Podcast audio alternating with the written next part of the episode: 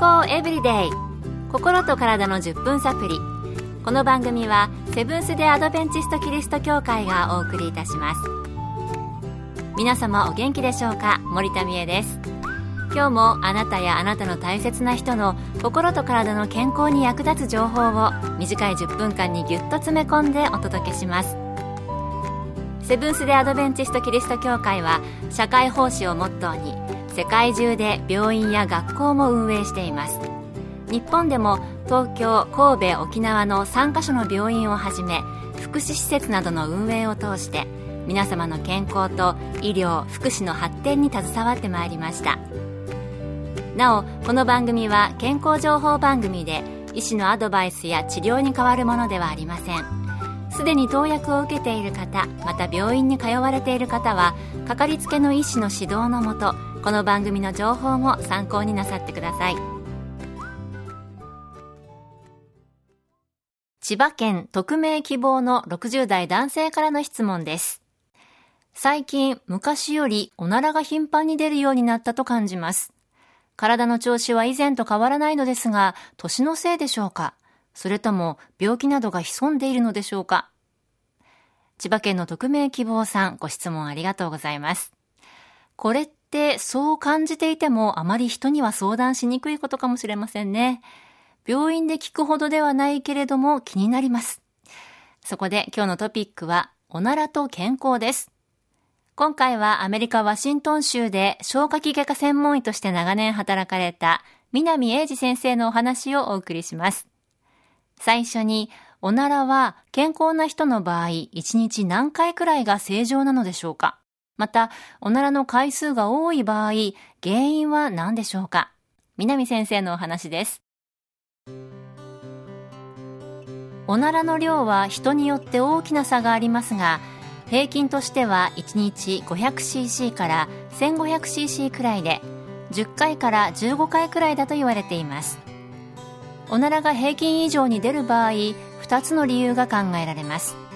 1つは空気の吸い込みですこれは食べ物を急いで飲み込むように食べる人炭酸飲料を頻繁に飲む人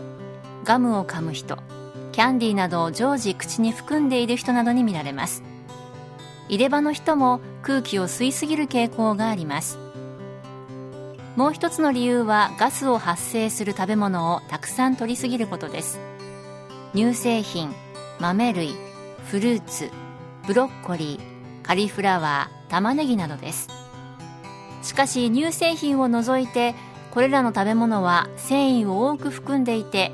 繊維が小腸を通り抜けて大腸に入ると善玉のバクテリアを増やす作用があるのでおならの量が少し増えても匂いがあまり臭くないという特典があり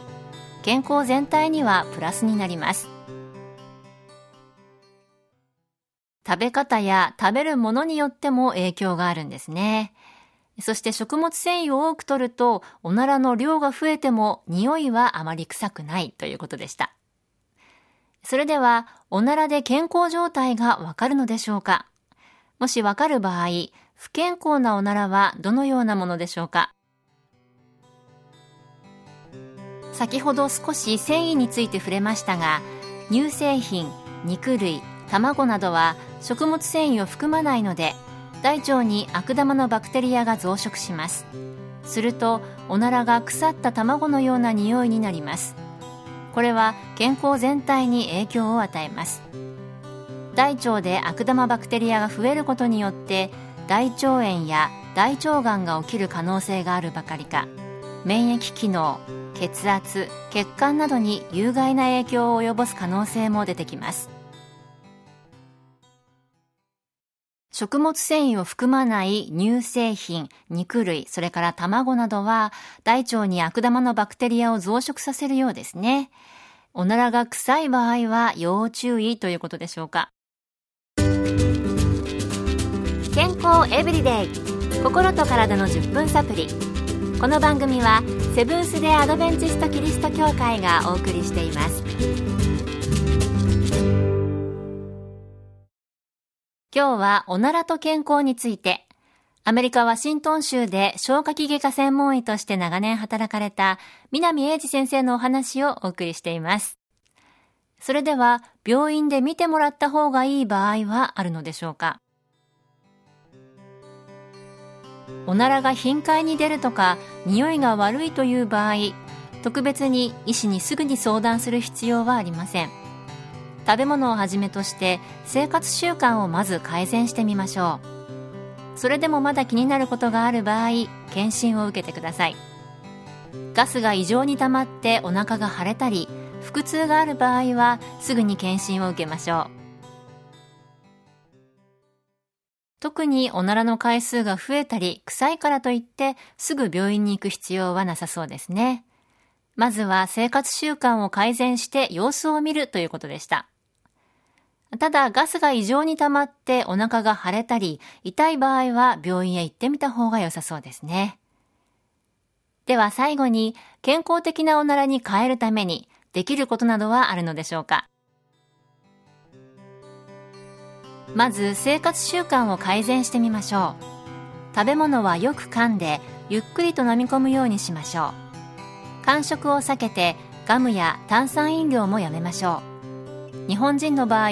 乳糖不対症でガスの問題が起きる場合が多いので乳製品をしばらくやめて様子を見てください。豆類は健康にとても大切な食べ物ですがガスを発生するので避ける人がたくさんいます。水に12時間浸してから茹でてください。昆布わかめペパーミント生姜にんにく玉ねぎなどと一緒に料理するとガスが減ると言われています。ビフィズス菌などの市販されているプロバイオティクスやオリゴ糖などを分解する酵素も効果があるかもしれません生活習慣を改善して、特に食べ方と食べるものに気をつけることみたいですね。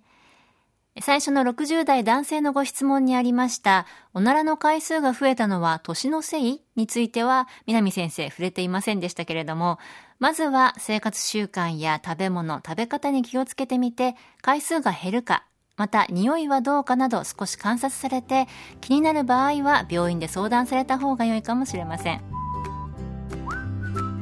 今日の健康エブリデイいかがでしたか？ここで千葉キリスト教会があなたに送る健康セミナーのお知らせです。認知症予防する方法はあるのでしょうか？認知症予防についてというセミナーを10月7日月曜日午後1時30分からセブンス・デ・アドベンチスト千葉キリスト教会で開催します。